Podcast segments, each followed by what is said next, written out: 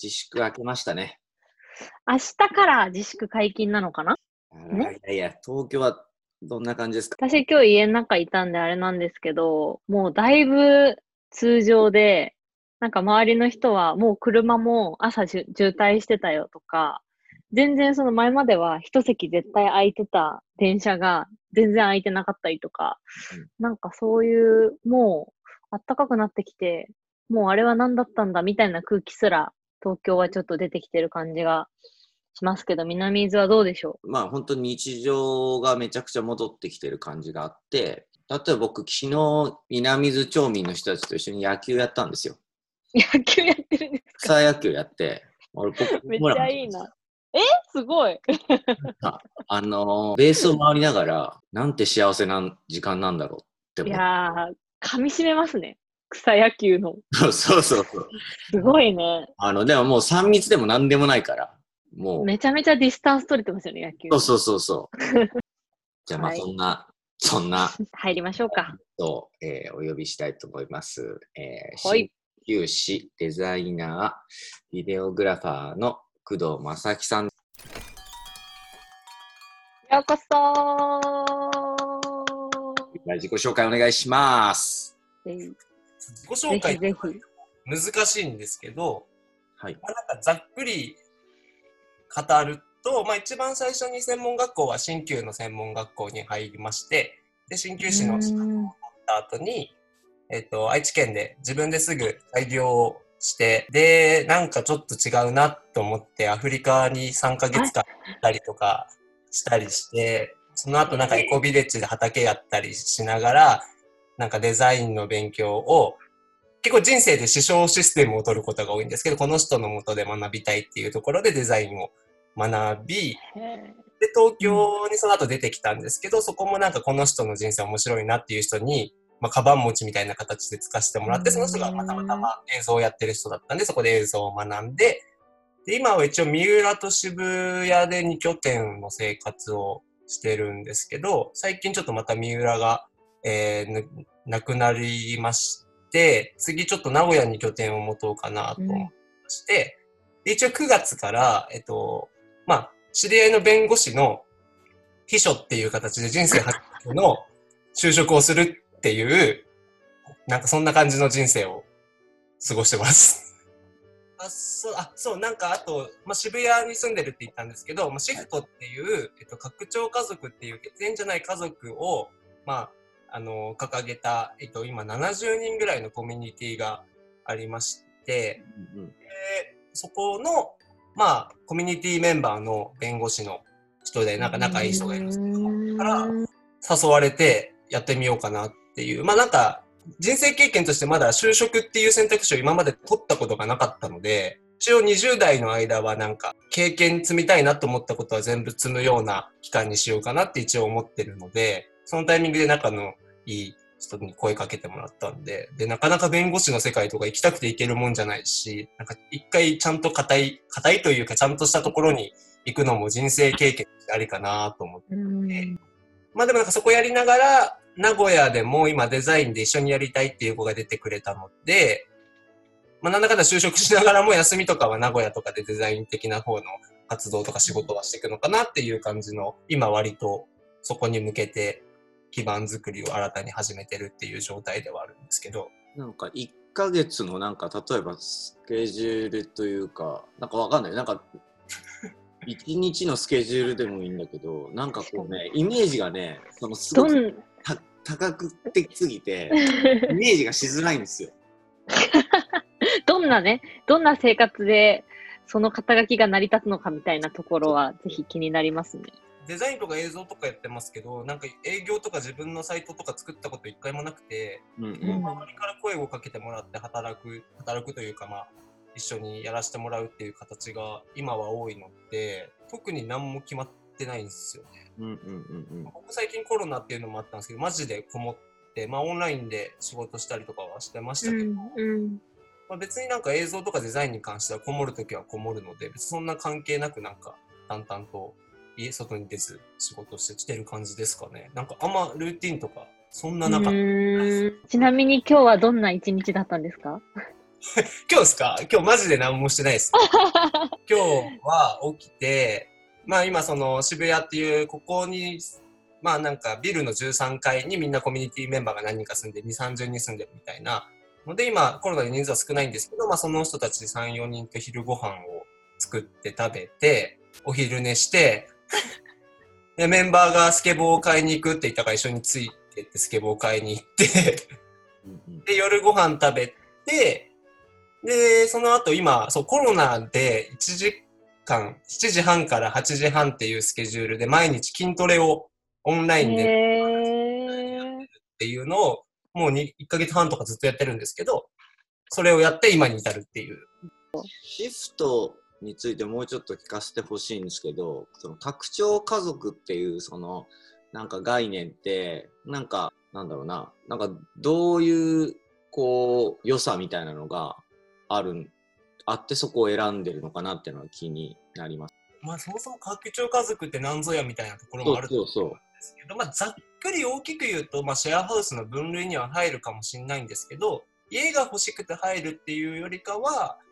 その、まあ家族を拡張するっていう血縁じゃないけど家族と思える存在を作っていくっていうところの理念に賛同した人が入っていって一緒に共に生活をする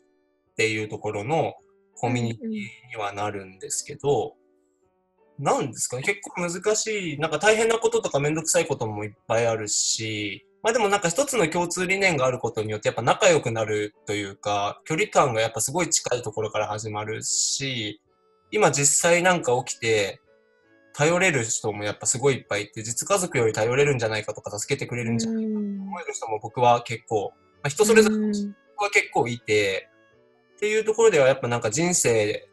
こう、まあ、この先長いですけどずっと付き合っていくようなうん。流れがすごいできたんだろうなっていうのはうん感じてますし、なんかそこに帰ってくるのはやっぱいろんな職種の人が多いですし、変わった人たちがすごい多いので、まあ、20代、まあ、中盤ぐらい、24とかから入ったんですけど、まあ、やっぱ新鮮で刺激いっぱいもらえて、やっぱいろんなとこに連れてってもらえて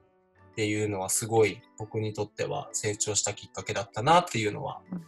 まあ、ありながらもまあその中で僕も何ができるのかっていう、まあ、挑戦の場でもあったりとかする感じがありますか、それこそ最初は鍼灸師っていう肩書きからスタートしたわけ。そうですね。一応今でも鍼灸師っていうことは。そうだよね。でも今は鍼灸は割とそんな仕事っていうよりはコミュニティメンバーとかに頼まれたらやるぐらいが多いですね。うんコロナこのこのコロナ最中もやっぱこう生態に外に出歩けないからちょっとやってよっていうので部屋でやってたりとかは、シフトにそもそも出会うのも結構なセンスだと思っていて、なんかどうやって出会ったんですか？その師匠システムの中で動いてるのが Facebook の友達にたまたまこのなんか Facebook の投稿を見る限りこの人の人生面白そうって思える人がたまたまシフトだったっていうだけですね。へー。シフトメンバーじゃなくて、その人のまあ弟子というみたいな形で入ってった中で、途中でシフトメンバーになったっていう感じなんですけど、だから最近はなんか仕事内容っていうよりかは、やっぱ人、好きな人と何をするかがすごい重要だなと思って生きているので、なんか何でもやりながら好きな人たちと、まあ自分が活かせるスキルは活かしてみたいな生き方してるかなっていう感じですね。えちなみにさその最後に僕がそのまさきくんと会った時って三浦半島で乗馬のその馬のさ、はいそこでカフェかなんかをやるみたいなこともあったじゃない。はい。あれは結局その結局やめたってことだけどなんか話せる範囲でいいんですけどなんかこれはなんか違うなって思ったのがあったんですか、なんカフェに関しては、シンプルに僕がちょっといろいろ動きすぎて、その場に何やかんや三浦にずっといることもなくて、不可能だったっていうのはあったってのはありまして、まあ、三浦出てったきっかけは、そのまあ僕も三浦に行ったきっかけが好きな人たちがいて、その人たちがやってるところにいないよって言われて行ったっていう流れがあるんですけど、そこの乗馬クラブチがちょっとこの、あの、全然コロナとか関係なくですけど、あの、その社長が次のステップに行く段階で代替わりというか次の人に継承するっていう形になったんでまあ今出てきたっていう感じではうん。あるので、やっぱ結局人なんですね。僕は今人で動いてますね、やっぱ。で、ありがたいことにやっぱ面白い人が多いので、なんか、まあ自分の好きな人の周りは結構好きな人が多いというか、やっぱ刺激多いですし、学ぶことも多いですし、まあ自分になんか同じようなことが起きてもなんかそんなストレスにならないというか、楽しく生きるのは、なんか今んとこはそこかなって僕はいや、俺、マジでセンスがすごいなって思うのが、その師匠うん。システムにしよううん。みたいな決めてたこともあるし、なんか、でも、い今でこそ多分いろいろ広がってさ、その、なんかいろんなつながりが生まれてると思う一番最初の、なんか一人目の師匠選びというか、なんか何もないところから、なんか0から1作るのってすごく大変な気がしてるんだけど、なんかどう思い出せるそういう、この人みたいな。どうやってセンス最初の師匠の話。私、一番最初一応鍼灸というか、まあ鍼灸の師匠で全然鍼灸を教わってない人生の師匠みたいな人がいるんですけど、へー。学生時代に先生だった、あ奥さんが学校の僕の先生で紹介してもらったっていうのが始まりではあったんですけど、なんかその後に自分から動き出した形でいくと、やっぱなんかアフリカ、ケニア、タンザニアに3ヶ月行ってたんですけど、なんかそこの自分の未知なるところに、なんかまあ行っていろいろ起きたんですけど、その行くっていう選択肢をそこで取って実際3ヶ月行って帰ってきたっていうのをしたっていうのは結構自分の中ででかいな。うん旅中なんか起きたっていうよりかは、そこのなんか誰も知らないような、しかも危ないかもしれないみたいなところに一歩踏み出せたところから僕は割と結構なんかいろいろ何も気にせず動けるようになったなってうん。いうのと、あと圧倒的になんかその人に出会うのに関しては運がいい方だなって自分でも思うぐらい、うん。ここは才能なんじゃないかっていうぐらい人に恵まれてるなって自分でも思ってますね。なんかいやらしい言い方ですけど、なんかどこを見てるんですか、人の。あ、この人面白いなって。まあでも感覚がでかいですよね。やっぱなんか、いい悪いとかって人それぞれあるし、別に仕事に関しても別に見習った方がいいとこと見習わなくていいとこは絶対あると思ってるので、なんか、なんだった同じことされても僕は許せるタイプと許せない人がいるタイプの人間なんで、うん。感覚がでかいですね。ピンとくるか来ないかの。なんかあんまロジカル的ではないなっていうのうは、ん。一緒にいて楽しいかどうかとか、なんか、なんですかね、本当感覚しか言いようがない。いや、ま、マジです。でもその感覚で、なんか感じで今答えてほしいんですけど、あの、なんか、今こうコロナもある、周りの環境とかって、その、まあ、まさきくん自身もだけど、なんかこう感じてることとかありますか？感じてることですか、うまあなんん。かいろいろ世の中は動きそうだなとは思ってるんですけど、あくまでも僕は自分のペースは崩さず生きてようかなっていうのは全然思ってまして、で、まあ、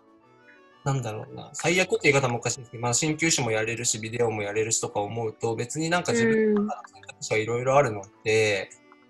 ここで、まあ、9月から就職する予定ですけど、そこがなくなったとしても全然生きていける自信はあるので、なんか、まあ、オンラインにいろいろ変わるとかもあるかもしれないですけど、別に今まで割とやってたりもしてたんで、うん。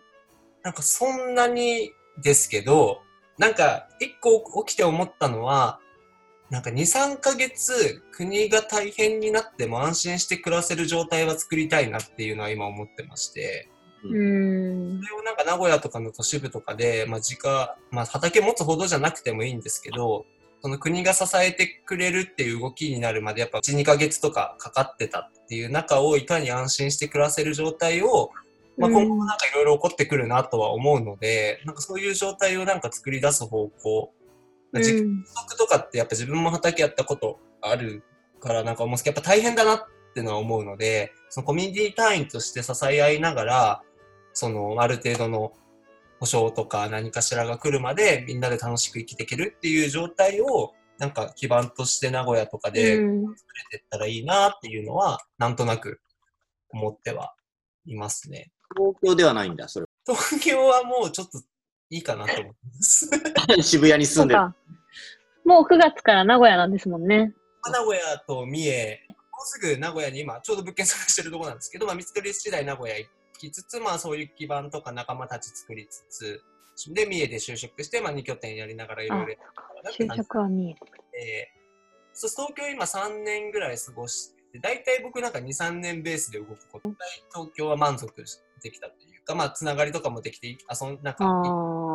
かいろいろ面白いとこ連れてってくれる人たちはできたので、なんか一旦次のフェーズに入るっていうところで、まあ、地元が愛知県っていうのもあるんですけど、うんうん。そっちの方にずらしていこうかな、みたいな感じですね。なんかつながりができたら、まあもう十分っていうか、なんていうんだろう、もういいじゃんみたいな。なんかそ、まあ、また帰ればいいじゃんみたいな、そこに。まあ、なんか、ある種僕の中で満足値に達した部うん分は意外とでかいかも。なんかその満足値ってこれまでもなんか移動する機会はとか何かを決める機会ってその満足度って自分の中ではあるものなんですか？なんか大体満足したかなと思ってると何かしら物事が起きてなんか変わらなきゃいけなかった。時間が割と訪れるタイミングが来るのでそこの波に乗って次に行くとかは割と多ますね。今回もなんかこのタイミングで声かけてもらった就職声かけてもらったっていうのもありますしがなんかまだもっとやりたいみたいのがなければ割とその波で次のとこに行くっていうのは割と躊躇なく後引くことなく割と進んで次に行っちゃう面白い。でもその波があれですもんね。なんか今までの仕事の延長じゃなくて、今度全くまた違うお仕事ですもんね。割となんか人のために何かやりたいっていうベースが割と鍼灸は体だったり、まあ、映像はうんう宣伝なのかわかんないけど作るとか、ん。まあ、うんロゴなんうん。ですけどその人のなんか目指すところを表現するとかっていう意味ではバラバラ、まあ、今回の弁まあでも弁護士の秘書に関しても困ってる人を助けるっていう声ではあると思う、う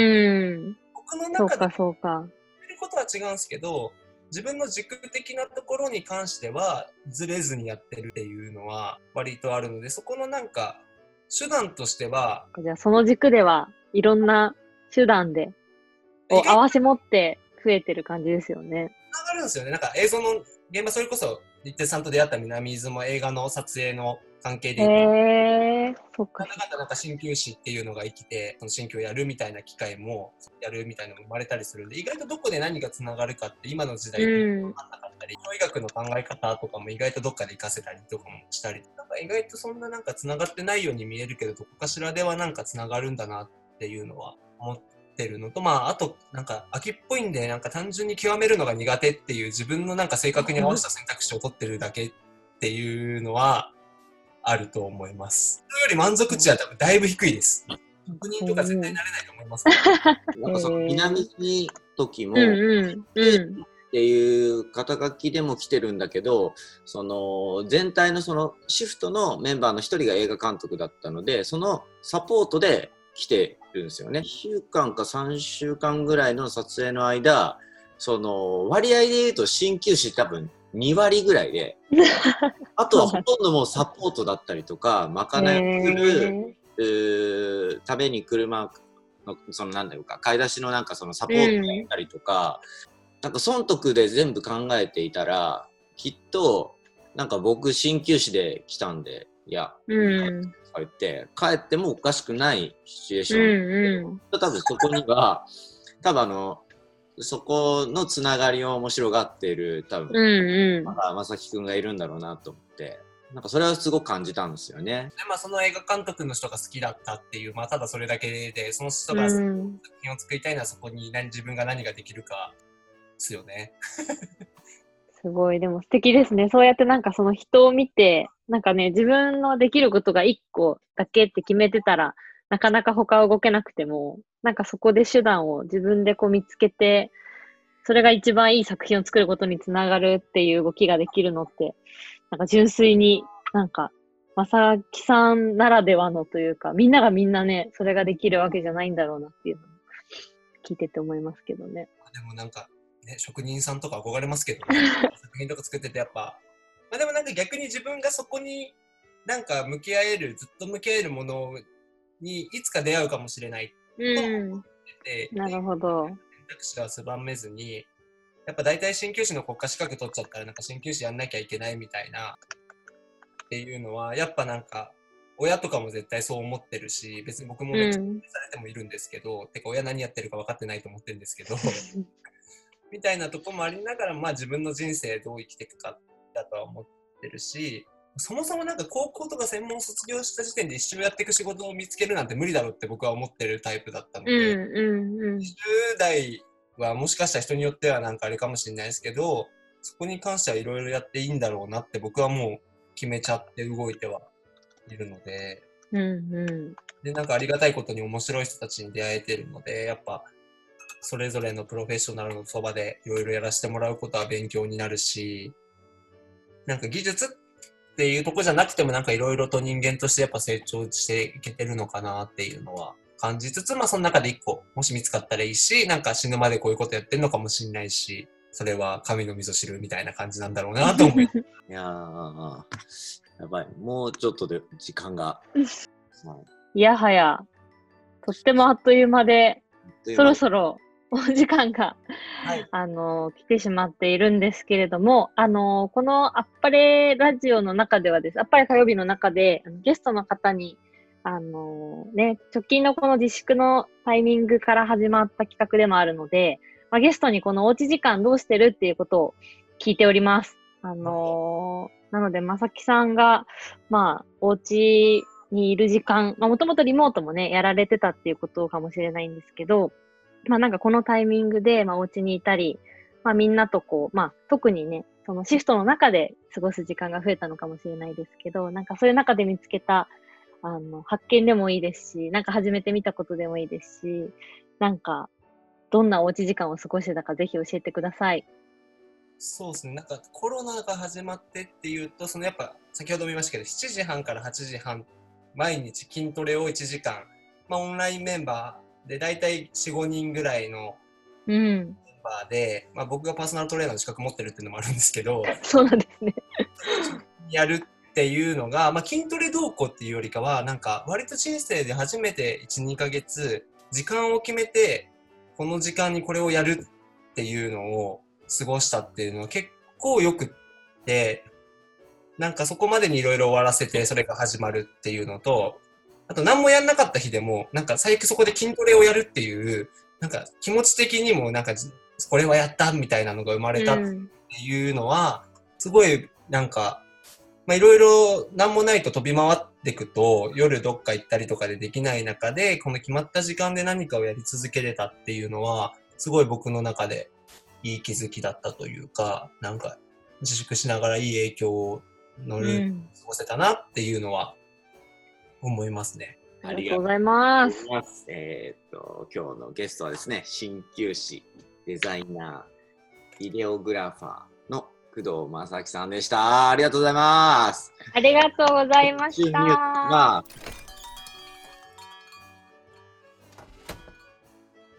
い、えー今日のゲスト、正樹さんでした。いかがでしたか？なんか、なんだろう、達観してるっていう一言だとちょっとこう、浅いんですけど、でもなんかすごくこう自分の人生をすごく引いてみたり、なんかやっぱ20代はっていうところを、あの、自分でこう、自覚してやっていったり、そのなんか波に乗りながら行くっていうところの含めて、なんかすごくこう、なんか達観してるなっていうことと、あとはでもすごくなんか人が好きなんだなっていう気持ちというか、なんかやっぱりその